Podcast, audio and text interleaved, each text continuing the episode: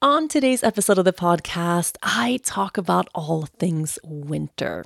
I share my absolute favorite tips for how to navigate the darker and colder months. I share a few rituals that I do and ways to really connect with nature and to embrace the magic of the winter season. It's a really cold and beautiful, magical episode. Do scents evoke memories and transport you back to being on the beach during your favorite vacation? I know they do for me. Osea's Undaria algae body oil smells like summer or the beach in Aruba, bottled with all natural, uplifting notes of mango, mandarin, grapefruit, lime, and cypress. But it's not just about the elevated scent. This body oil is clinically proven to instantly improve skin elasticity and deeply moisturize, leaving skin silky and soft. It delivers that coveted post vacation glow, like you just returned from a tropical getaway. And right now, you can get 10% off your first order with our code YOGA at OseaMalibu.com. I love Osea's Undaria algae body oil. I use it every single day and I have for so many years. It makes me feel silky smooth and just glowing. This body oil is rich but never greasy and clinically proven to instantly improve skin elasticity. It visibly firms your skin, leaving you more sculpted and toned. No wonder I feel so great after using it. But it gets even better. With Osea, you never have to choose between your values and your best skin. Osea's products are clean, vegan, cruelty free, and climate neutral certified. They are a women founded company that has been making seaweed infused skincare for over 28 years. So bring on summer. Get healthy, glowing skin for summer with clean vegan skin and body care at Osea. Get 10% off your first order site wide with code YOGA at OseaMalibu.com. You'll get free samples with every order and free shipping on orders over $60. Head to OSEAMalibu.com and use the code YOGA for 10% off. Let's dive in. Okay, my friends, hello. Welcome back to the show. It's time for a brand new episode of From the Heart with Rachel Brathen. I am sitting here in the corner of my bedroom right now, looking out at the world's most beautiful landscape. I just came inside from a walk. I uh, take a couple of walks with Little Bear in the stroller every day. And we are just in the peak of the most beautiful winter landscape right now, where I am here in Sweden. It's so beautiful. I was going on this walk and I just couldn't stop marveling at the magic of the winter time. We're having that kind of day. It's like I don't know, it used to feel like a rare day, but we've had so many of these days consecutively now. Now I just feel really blessed to live in this part of the world at this time. But we're having one of those days again where everything is just kind of covered in a rosy glow. You know that kind of golden hour that happens right before sunset when the whole air almost takes on this golden hue? I think it's, you, you can see it. I used to just experience that a lot in Aruba and living in Costa Rica, like in tropical places where the whole air just takes on this like sunset vibe. In the wintertime here in Sweden, we have that, but at really strange times. And it's more of a, it's a colder glow than that deep orange. It's more of like a light pink, almost purple hue in a way. And because the days are so short right now and sunrise and sunset is, is at such different times, it feels like it happens all day in the middle of the day. So right now it's 11:30 a.m. It's um yeah, it's almost lunchtime, but we're I'm looking out and it's just everything is pink. It's golden hour, but in the middle of the day. And it's freezing cold. It was minus 20 when we woke up this morning. Right now it's minus 17 Celsius. That's about 1 degree or 0 degrees Fahrenheit. It's just it's just magical. And something's happened. I don't know I'm sorry, I'm like having a hard time speaking because I'm so taken aback by this beauty. This thing that happens when every individual branch of a tree and even every individual pine needle of like a of a pine tree or a spruce needle on a spruce tree gets covered with this thick layer of shimmering glittering frost. It's so magical. It's so beautiful and it's so freezing cold and amazing and I just I feel really inspired to talk about winter today And I feel really inspired to answer some questions that I get all the time on social media about what is it like living this far north? What is it like having a winter that is this long? How do we not only deal with winter? I get that question a lot like, how do you deal with the darkness and the cold in the wintertime? But how can we actually step into a place where we embrace and love and really appreciate this season for what it is? I I love winter. I really love the winter time and it's so funny. I lived, you know, a decade and a half in the Caribbean and in the tropics and I used to really have this ingrained idea that everything that wasn't peak summertime in Sweden was just awful. That it was so gray and so dark and I really couldn't deal, especially the darkness. I really couldn't deal with it. And everything was just, oh, you know, from September through April was just terrible. and then we had a couple of nice months in the summer where it's like really nice and the sun is up all night and it's really special, but everything else is just blah. You know, I, I, I really thought I would never live in Sweden again. And I never in a million years could imagine not only dealing with the winter and the long, cold, dark months, but actually appreciating them. And obviously, this is not like a constant, it's not every single day of every week of every month of the year. I'm like, yay, everything is awesome. Of course, there's going to be weeks that feel more challenging and months that feel more difficult. I had a harder time in November this year. You know, before it gets cold enough to actually freeze, when things are, are still kind of slushy and rainy, but you know, we don't get any blue skies, no sun. I think November there was like 5 hours of sunlight all month. November, yeah, that's trickier. But there's also something so sacred and special about that transition from fall to winter. Actually, witnessing nature do her thing and watching how she changes every day. I really know I have a newfound appreciation for that, even in the hardest weeks. And now it's just the beginning of December, but we've had already two weeks of just freezing temperatures and lots of snow and snow that just keeps falling and snow that's here to stay. And just winter overall. I really love it. I really, really do. And I wanted to share with you today just yeah, just a couple of things that I do in my day to day that I think really helps me manage the dark and the cold and not just manage it, but actually appreciate and love it. And I can also see when I was, you know, when I grew up in Sweden, especially in my teenage years, like my last years that I had here before I moved away, I wasn't doing any of the things that I now feel are absolutely necessary to do every day to actually appreciate the season. I was probably doing the opposite of them. And that's also why I think I got really depressed and low in the wintertime. And it's why I had this view of, oh, I can't deal with the winter. It's just so long and terrible. You know, life really becomes what you make it. And I think I didn't really, yeah, I didn't have the resources then. And I wasn't really interested either in, in embracing the winter season. So I grew up, of course, you know, being born here and I, I lived here until I was 18 where I when I escaped to the warmer climate.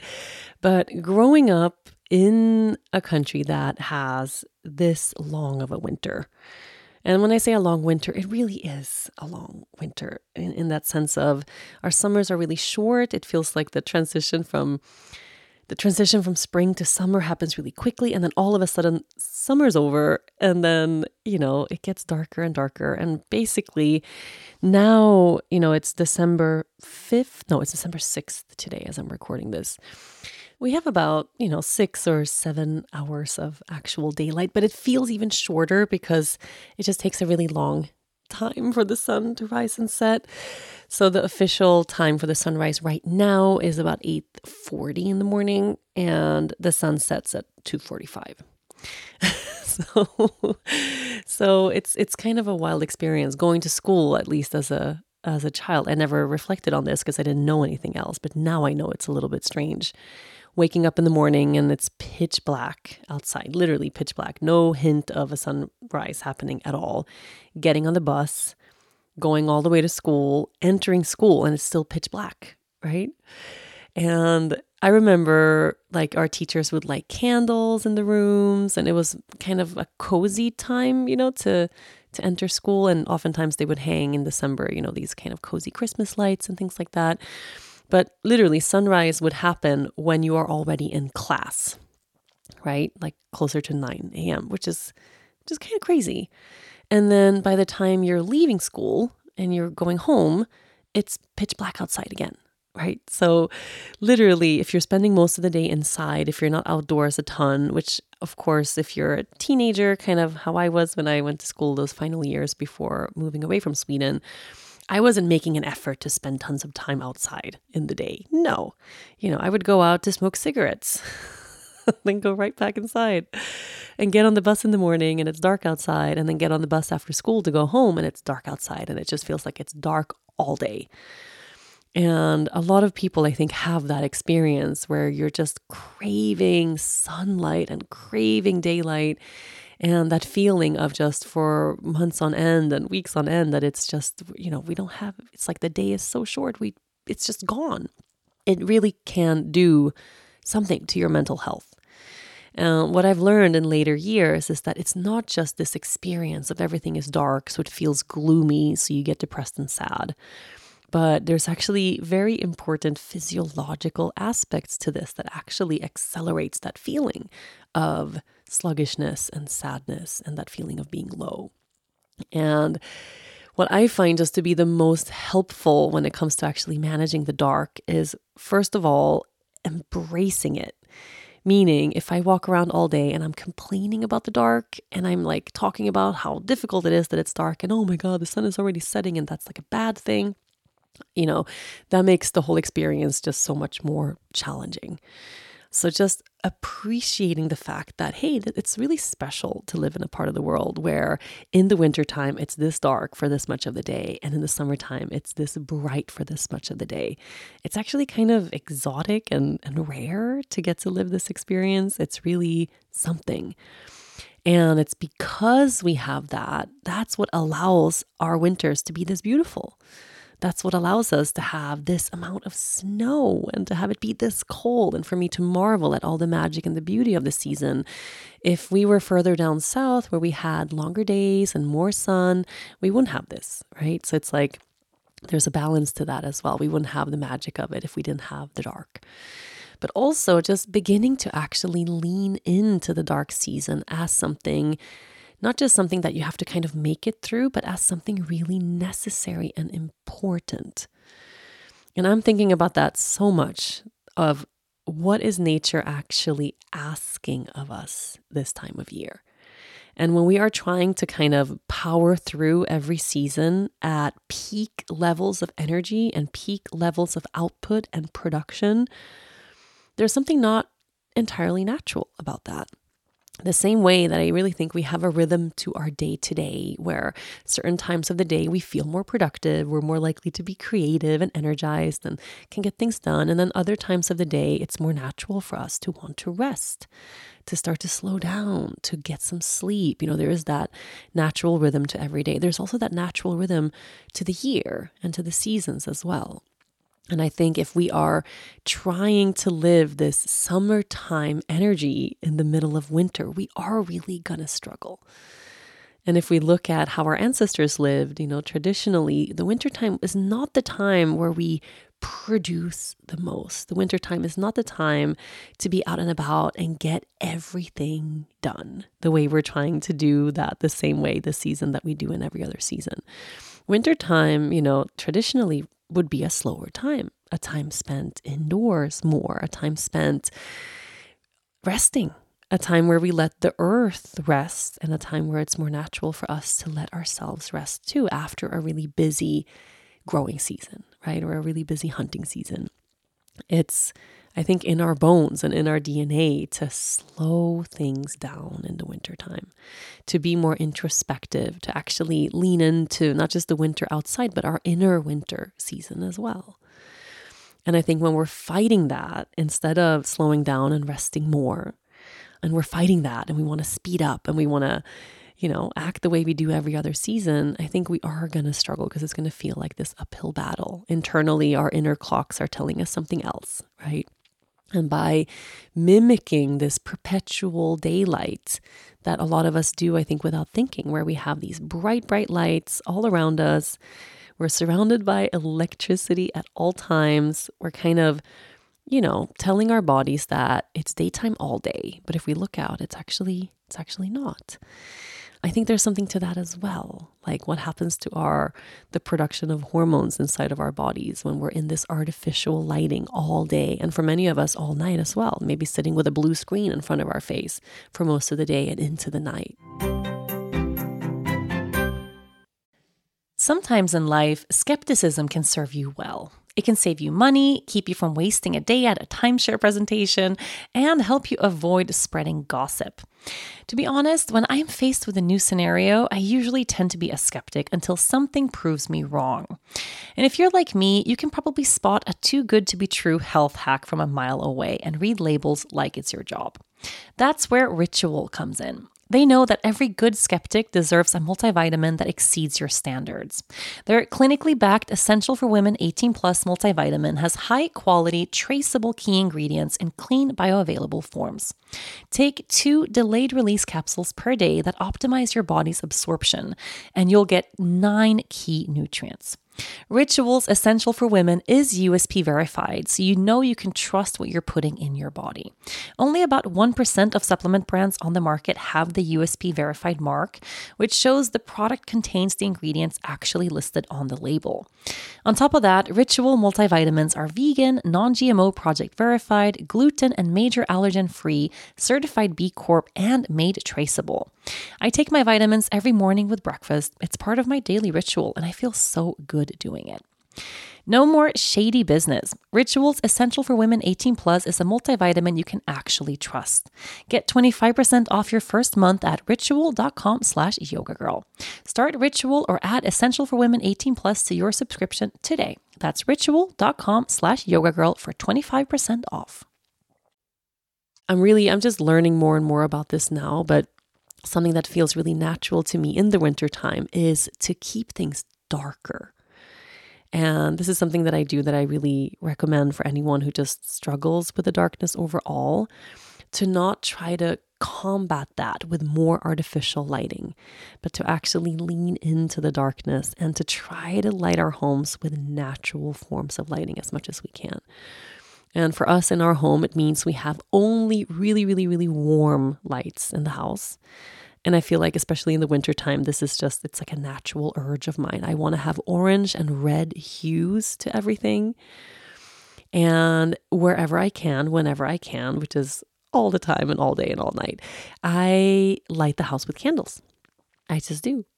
And then there's going to be someone listening. Well, what about the fumes that come off of of wax candles and things like that? Well, we have air purifiers in the house for that reason. Also, having a wood stove going lighting fires in the fireplace. Um, we have our air purifiers to help support us with that as well.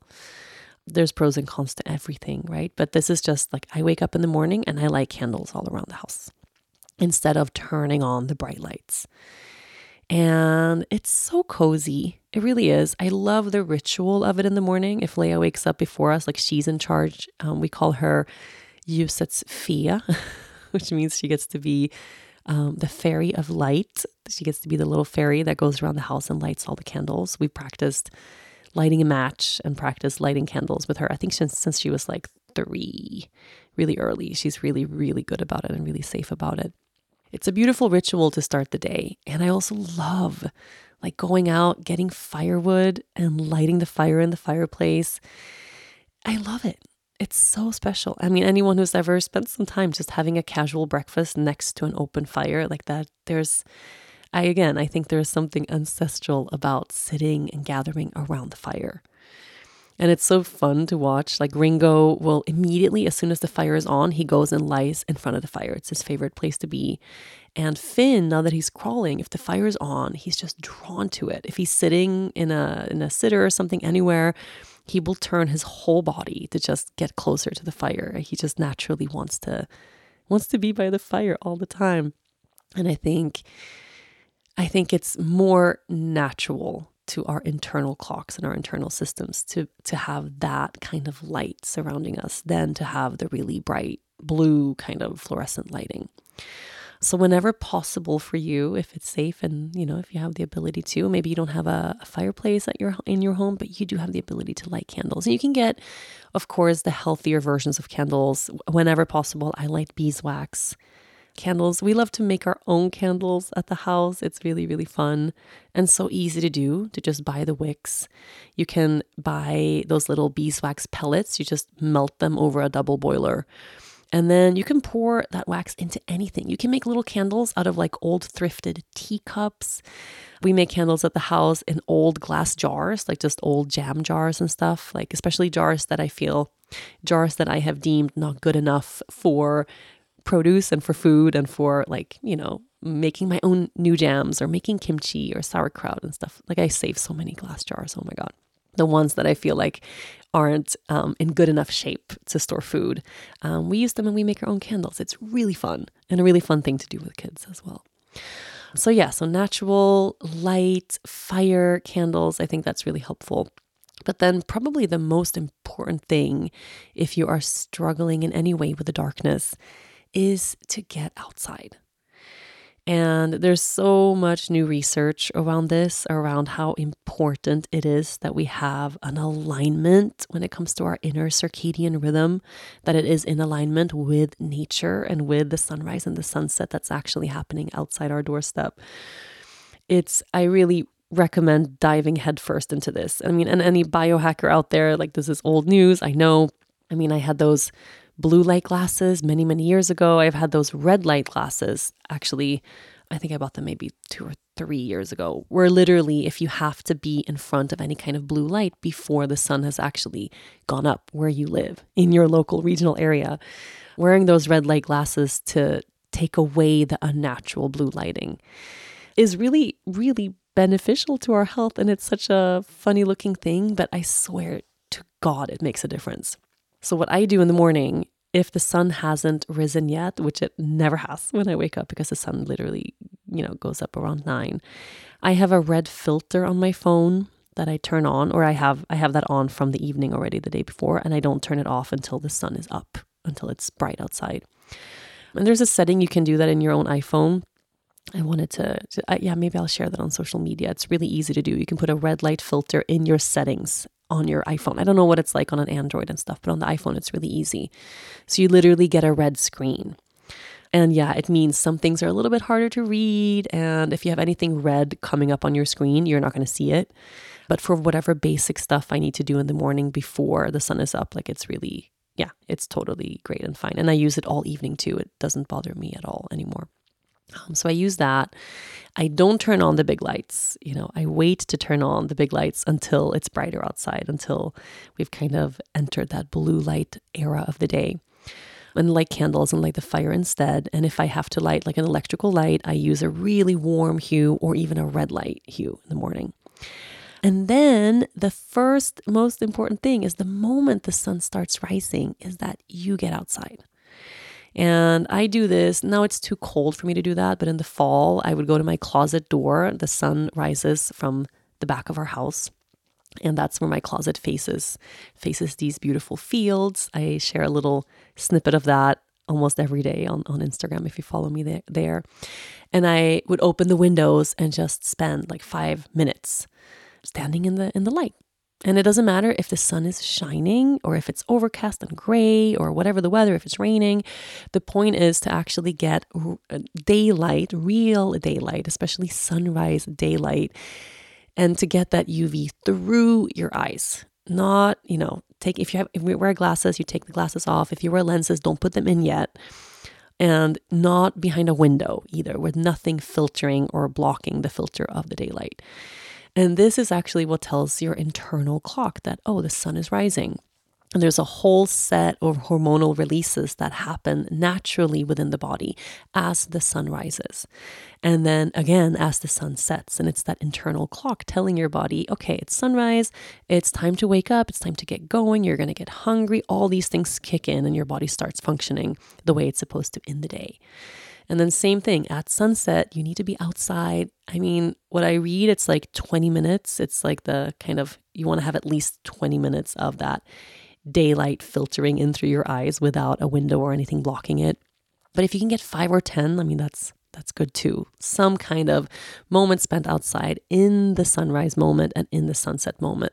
Because it's at sunset that that light tells your body, oh, the sun is setting now. Now we're kicking in a whole different set of hormones to release in your body to prepare you for rest, to prepare you for sleep. That happens already at sunset. It's not like, oh, 10 p.m., oop, it's time for me to go to bed. Now all those things happen. But that's a really slow, gradual process that happens from sunset. And if we are losing that. We're not getting any of that daylight. We're not getting the sunrise or the sunset. Maybe we are looking at that blue light screen all day or sitting under really bright lights all day and into the night. And then we're watching TV or we're with our phones in our face and we have the house super lit. And then all of a sudden it's 10 p.m., boom, turn off the lights or 11 p.m. or whenever you sleep, and then go lie in bed. And it's like you didn't give your body that time to actually understand that nighttime is coming. So, yeah, we're not going to get quality sleep and quality rest. We might have a harder time falling asleep. And there's so many things that happen in the body when we're sleeping.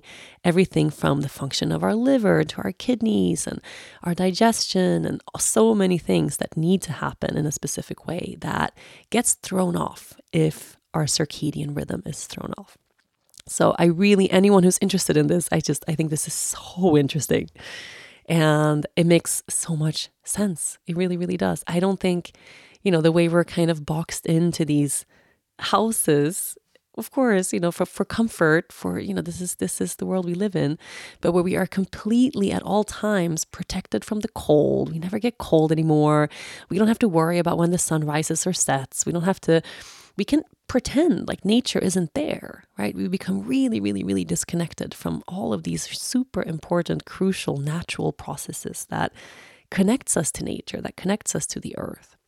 And I think a lot of healing is found in aligning back with the changing of the seasons, aligning back with the rhythm of the day. And some of those things are a little bit challenging, but many of them just really aren't. So, something that I've stopped doing almost entirely is I, I don't wear sunglasses anymore unless I'm in a place and it's just really killing me and really bothering me. Like if I'm driving a car and there's a glare and it's like, okay, it's you know hard for me to drive. When I was in the Maldives, if I was in direct sunlight and it's like getting from here to there, I might use my sunglasses. But overall, I've stopped wearing sunglasses because with sunglasses, you don't get that really important UV through the eyes that you really need. And learning about this has just really blown my mind wide open. So, yeah, that's something that's really helpful, I think, in the wintertime. And then something that we shouldn't just forget is that the more time we spend outside in the day, the better we're going to feel. And that's really important. And not just, you know, it's not like we need bright sunlight with the sun shining in our face all day. But when it's overcast, when it's gray, when it feels dark in the middle of the day, but it's still daytime, the more time we spend outside, the better. We need the fresh air. We need that connection with the elements. We need that exposure to cold. We really do. And I find, of course, now that it's we have a lot of snow. There's so many fun things we can do outside. So, taking advantage of that. We're having snowball fights and building a snowman and going tobogganing. And now the lake just froze, so we can soon, I think it's going to be safe for us to go ice skating. And Dennis is already planning his ski trip. He wants to take Leia snowboarding this weekend. And just trying to be active outside, I think, is really helpful. But even if the weather isn't that snowy and doesn't allow for those snow experiences, taking a walk every day. That's simple. You know, what is something that you can trade to just put your clothes on, dress for the weather? I don't know. It's a very Swedish thing to know how to dress, to know what to do in the cold. I feel like people who, like Dennis, it's, I feel like it's taken him like two years to figure out what to wear and to get that intuition like, okay, it's this cold now. So I'm going to put on another layer. I'm going to add this instead of that. It takes a little bit of figuring out but I think it's really a cultural thing to choose to go outside no matter how cold it is. That just you have that lifestyle of being outside as much as possible.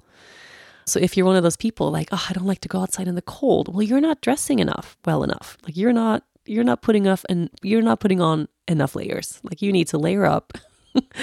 Maybe get a better set of gloves, like, you know, get a better pair of boots, like do what buy what you got to buy, invest in what you need to invest in so that you can actually spend extended periods of time outside without freezing. Of course, it's not going to be fun outside if you're freezing cold.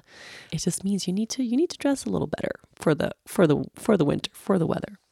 So yeah, spending time outside and for me walking the dog, um, which unfortunately the, the walks we take with Ringo are shorter than I would like them to be because he's really miserable outside, even with his sweater and jacket and boots. But walking the baby in the stroller every day, I take the cover of the stroller down so that he gets that daylight in his face. I uh, I think it's really helpful for him as well. And yes, as we speak, the reason I can sit here recording this podcast in the middle of the day on a Wednesday is that Finn is sleeping in the stroller outside.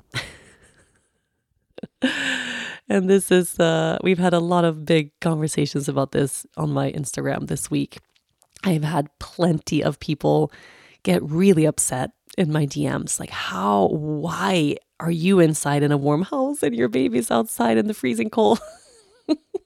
and I understand that if you didn't grow up in this culture, if you didn't, you know, if this is not normalized to you, if you grew up in a culture that tells you to avoid the cold at all times and to not be outside if the weather isn't great and you know where it's really normalized to to spend most of the day indoors then yes that might that might sound strange. It might even sound like that's dangerous or that's harmful or that's bad. Whereas here it's absolutely the opposite where the more time your baby and your children have spending yeah breathing fresh air the healthier they're going to be the better they're going to feel this episode is brought to you by Progressive Insurance. Whether you love true crime or comedy, celebrity interviews or news, you call the shots on what's in your podcast queue. And guess what? Now you can call them on your auto insurance too with the Name Your Price tool from Progressive. It works just the way it sounds. You tell Progressive how much you want to pay for car insurance, and they'll show you coverage options that fit your budget. Get your quote today at progressive.com to join the over 28 million drivers who trust Progressive. Progressive Casualty Insurance Company and Affiliates. Price and coverage match limited by state law. We have most of our preschools here have designated areas for outdoor sleep. And this is something that I just learned now because I haven't had a child in preschool or in like daycare. We moved here, Leia was already older than that. But so many of the daycare centers here have designated outdoor areas, not just to put the strollers and the prams outside, you know, to have the baby sleep outside, because that is like the most normal thing ever. Every daycare center, every school, like you'll see preschool, you'll see strollers outside in their areas where the babies sleep. But where the schools, the preschools, and the daycare centers actually have like little patios and little outside areas where the kids go out to sleep in sleeping bags. And that's just that's just the point. The point is to have the kids sleep outside as much as possible. And it's so normal. And they say it's really good for their immune system. And of course, the kids take, take, take naps every day instead of napping inside where they're all breathing the same indoor air, recycling that air. You breathe outside. You're, you're sleeping outside and you get to breathe that cold, crisp winter air. And so many teachers wrote me like, there's no better season for sleep at preschool and at the daycare centers than wintertime. Like they love wintertime because the kids sleep so well and so deep and for much longer than they do when it's warm out. And I can totally vouch for that. I am in a place right now where I'm not sleeping at night at all. I don't know what's going on with Finn. We're just struggling at night like crazy. But the daytime naps are amazing and they're all in the stroller in the cold. I don't know if I need to make the bedroom into like a freezer winter landscape. Maybe he'll sleep better. But yeah, he's in the stroller right now and it's really, really cold outside. And my favorite thing is like when he wakes up, like he wakes up usually all happy out there. Like imagine being just bundled up completely. You're in like a sleeping bag and you're in a stroller and you're under like a tree that's just shimmering and glittering and it's really cold and and then you wake up and like there's your mom picking you up. I mean, it's like the coziest thing ever to get to sleep out there. And the naps are so good. Like he's an hour and a half into this one. And uh, usually, yeah, the stroller nap, like he has one or two a day outside. And they're between an hour and a half to two and a half hours. And the indoor naps are never, ever, ever that long. Yeah, I wish. And I actually, I don't know what's going on with the nighttime now, if he's teething or what's going on. He's stuffy, so he has a hard time breathing through his nose. I think that could be a little part of it as well. Or maybe it's just this developmental age. I'm not going to drive myself crazy wondering why we're not getting good nighttime sleep, but I'm just going to appreciate the fact that daytime naps are good. I get to sit here talking to you while he sleeps, and um, I don't have anywhere I have to be in the day, so I can be semi destroyed and sleep deprived, and like it's okay. It's hard and it's okay. There are worse things in the world. But anyway, yes, so he's sleeping outside right now. And I really loved hearing from different people, like people who think that that's totally crazy. And someone even told me that there was a, I think, a Danish woman who actually went to jail for putting her kid sleeping outside a restaurant in the 90s, somewhere in the US, uh, where she went into a restaurant. And like, this is really still, I mean, today, I think it was more common way back when. Um, back in the day, it was absolutely like the most normal thing ever. You would go to the grocery store in the wintertime or whenever, and you leave your kid in the stroller sleeping outside. And then you do your groceries, you come out, you grab your kid, and you go home. Same with restaurants. Like I would leave Finn sleeping in the street if we were sitting by the window where he was. No problem. Like that would not worry me in any way. I wouldn't leave him like outside a restaurant if I couldn't see him but I think back in the day, like when I was little, that was really, really normal. It was also probably a safer society in general than what we have now. Also, thinking like when I was just a difference in a, I don't know, the, the 20, 30 year span when I was almost Leia's age, just like two years older than Leia, I would go on the subway all through Stockholm all the way through different suburbs and like really go far on the subway to go practice um, track and field. Uh, like four times a week, I did that when I was like nine years old. and also at night, also when it was dark, like it was just this totally normal thing that I did. And now, like, no one would let their kid ride the subway from beginning to end as not at a, you know, at nine years old. Like there's there's no way no anyone would do that. So things have really changed. But yeah, I would definitely I would go to a restaurant or a cafe and let Finn sleep in the stroller if I could see him, no problem. But I guess in the US, um, also just the, the I don't this is like a dark topic to even touch on, but the amount of kidnappings and missing children and things like that's not really a thing in Sweden. It's not something that you hear hear about.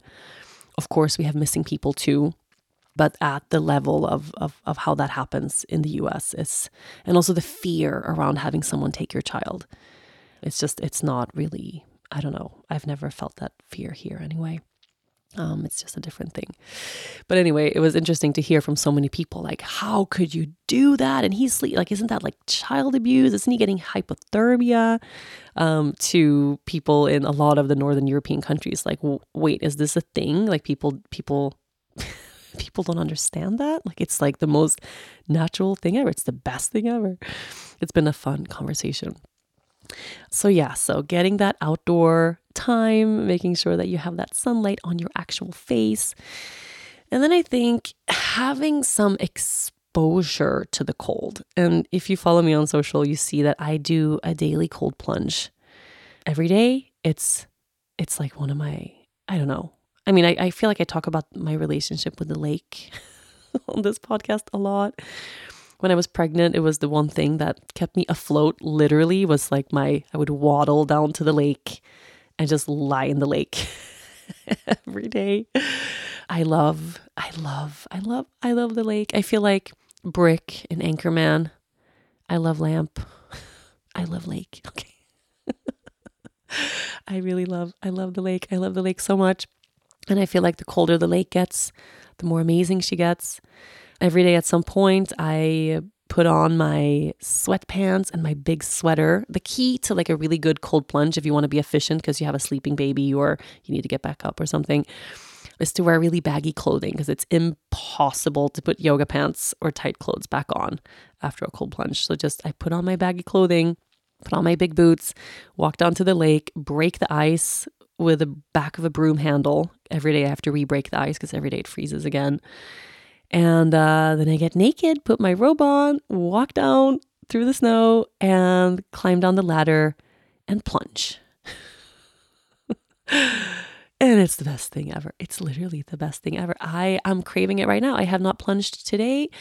I'm sitting here looking out at this beautiful light outside, like, oh, soon I'm going to be down by the lake.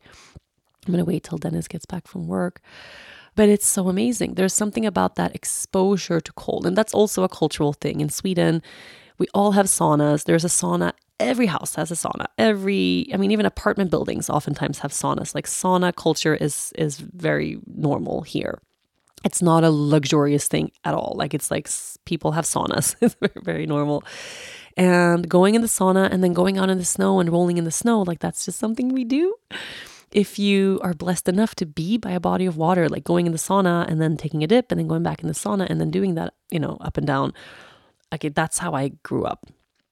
That's just that, yeah. And of course, now, like it's very hyped and trendy. And, you know, you have the Iceman, uh, the Wim Hof doing his breathing and retreats and stuff, you know, like the exposure to cold. Like there's tons of studies that show how great that is for our immune system and how good that is. It builds resilience in the body, and cold exposure is really good for us. We know that.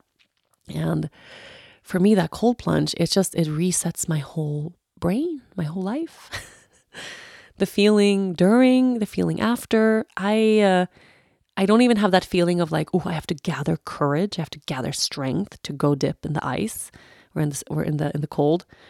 I don't have that at all. It's just like I feel the same about it as I do on a warm summer day. Going in the lake, it's just the lake is the lake. It's healing. It's some, I don't know if it's connecting me to something really old and ancient. It feels like that somehow. And I don't dip for that long. Not last year because I was pregnant, so I barely dipped. I did like really short dips, just in and out kind of thing with a baby in my womb. But the year before when we had just moved to Sweden, we did these cold plunges where we were like really into timing them. Okay, how long? How long can we actually chill? Like how how deeply can I enter the state of cold meditation? Like how deep can I breathe and just stay and stay and stay and stay? And I can stay 10, 12 minutes no problem actually. And this might be a genetic thing. I don't know. I am sure I have Viking ancestry somewhere there. I did the 23andMe thing and I'm like 99.7% Swedish. Like I'm I, there's nothing exciting happening in my ancestry other than just Swedish like you know down the down the line or from this Nordic part of the world. And uh, so I'm sure there's something genetic about being able to expose yourself to cold. My dear husband, who is, you know, from from the Caribbean, uh, not as easy for him at all he would like need to take a breath and like get courageous to dip in Aruba. Literally, I'm not even exaggerating. Like he we would have to drag him into the sea in Aruba. So for him, he didn't swim one time all summer. We live on a lake and the man did not swim. He entered the water one time to cut the reeds so that it would be easier for me to swim with my pregnant belly every day. But that was like a, a chore that he did, right? He put on his like boots and like went in the water to cut the reeds. He did not leisurely dip or swim one single time. And we had the hottest summer. It was so hot. The man just does not dip. Yeah, I don't know. I guess if you've grown up with like crystal clear, turquoise, incredible, amazing water, and then here we have this like lake, it's a little murky, you know, it's like. we don't have like a white sandy beach here, you know, no turtles to watch. It's just like it's a lake, it's different. Yeah, the man is not into it. But anyway, so exposing ourselves to the cold, I so recommend it. Whether you just turn your shower to the coldest setting for a minute or two at the end of your shower, that's also a really invigorating way to start the day. Um, or go outside naked and roll in the snow. Literally, like that is just that's the best. I love it so much. If you can, go for a plunge. If you have water somewhere close to you, or if there's a place you can go to do that, do it. Do it do it, do it, do it. Like there's magic on the other side of that discomfort. I so promise you. And there's something about that that just it makes me appreciate the winter so much. The cold water, it makes me yeah, I miss it in the summertime. In the summertime, I can't obviously can't cold plunge. Like I really miss it. You don't have that same feeling at all. Um, so that's something that I recommend as well. And then something that I really would do. I mean, if if you're one of those people that like, I don't know if I love winter. This is a hard thing. Try to take at least one of the self care practices that you have for yourself, one of the spiritual practices or things that you do, and transition it outside. Um, and just give it a try. Uh, and I'm talking, yes, like your meditation practice, you know, dress for the weather, bring something to sit on. I actually don't know the word, like something insulating to sit on, like a sit, sit underlag, we say in Swedish. Like we have those little, like, they're not styrofoam, but they're like spongy. there is a word for this. I'm just blanking on it. That you sit on so that your butt doesn't get cold. Okay, my love, that's my point. Um, dress for the weather, bring something to sit on, go outside and take your meditation practice to nature. You might not sit for a 20 minute meditation practice if it's one degree Fahrenheit or minus 18 Celsius. Like that might be a lot, but you can spend five minutes leaning up against the trunk of a tree, eyes closed breathing in that crisp air, focusing on your breath, listening to the sounds of nature. Nature sounds differently in the wintertime. Like everything is different. Everything is more quiet. It's it's really something to just go outside and listen. I love taking my tea practice outside. It takes more time to set up, so I do it less now with the baby. But doing my tea ritual outside, like really connecting with that warm, nourishing tea when it's cold out. It's so special. You can take your yoga practice outside. Um, if you're a runner, instead of running on a treadmill at the gym, get into the habit of running outside in the wintertime. Like, get the gear that you need, get the shoes that you need. Do the thing that keeps you sane outdoors, even as it gets colder. I think that's just a really good way of looking at life. Like when we transition through the seasons, instead of, okay, well, now everything has to move indoors, it's like it doesn't actually have to move indoors. So much of this you can really do outside so much of this you can really take into nature and it's going to help you appreciate all the special, special, special things about this time of year. And something that I also really want to share is you can forage in the wintertime. And I know it's it makes less sense. Like we think we oh we, we need, we need you know springtime and summertime and the fall like that's when it's natural to go out foraging for um, for herbs and plants and berries and roots and mushrooms and all the magical things. But you can forage in the wintertime, and actually, it's kind of epic. Do a little bit of research, like around what can you actually find out in nature? What can you go f- wild foraging for at this time of year where you live? You're going to find tons of amazing things some examples of things that you can forage right now. You can still find so many of the berries, like rose hips and juniper and cranberries a lot of berries actually become healthier and better for you after it's frozen. So, rose hips is a good example of that. Like, after the first frost, they have way more vitamin C in them. They just get supercharged after it freezes than they do before the frost.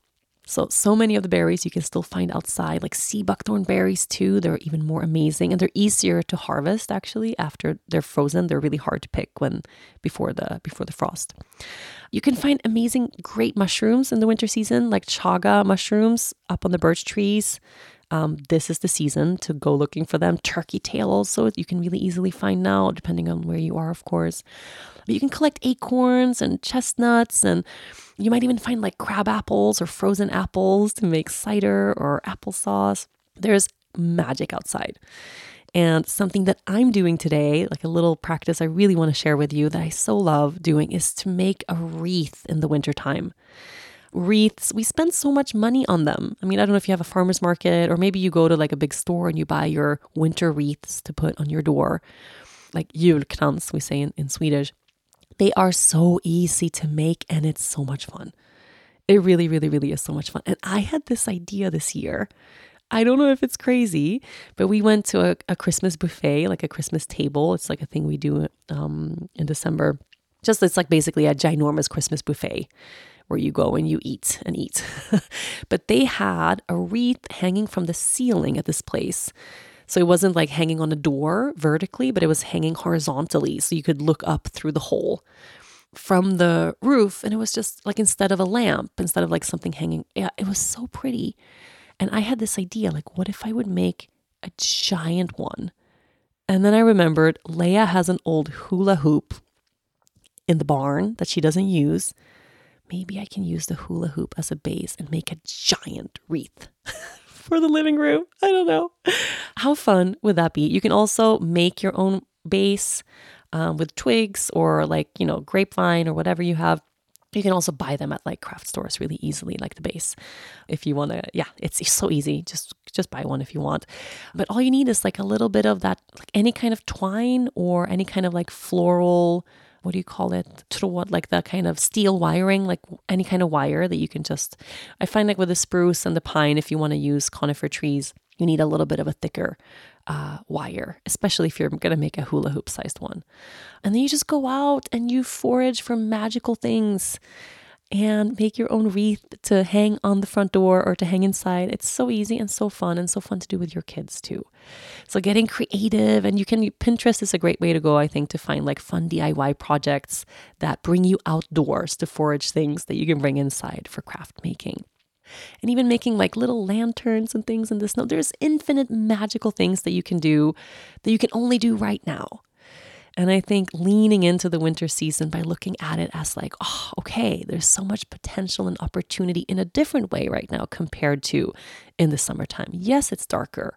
Yes, the days are shorter, but it's colder and it's also more magical than normal. Like we get to experience life like this. And we get to take that cue from nature to actually tune inward, to actually regenerate, to restore, to rest, to gather our energy this is a different time energetically. And I think we could all do so well by trying to align with that a little bit more, by listening a little bit closer to what nature actually is telling us.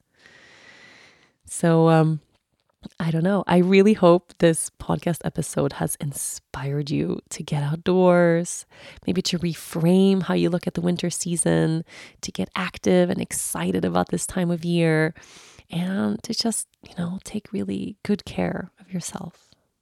All December, January, February, March, it, it keeps going. In Sweden, at least, like winter is not over by March. We, it was snowing in April. So I'm, uh, I'm glad I've arrived at this place of embracing and loving winter because um, it's long over here. I uh, have a feeling, you know, that mom feeling when you kind of think your baby's going to wake up soon and then they do. That's the feeling that I have right now. So I'm going to go check on my little one in the stroller outside. Um, thank you so much for listening and for being here. I hope you have a wonderful, beautiful rest of this winter day. I'll be back next week. Thank you so much for listening to this week's episode. If you enjoy the show, make sure you listen, rate, review, and follow all episodes of From the Heart with Rachel Brathen. This was a presentation of Cadence 13 Studio, and I'll see you next week.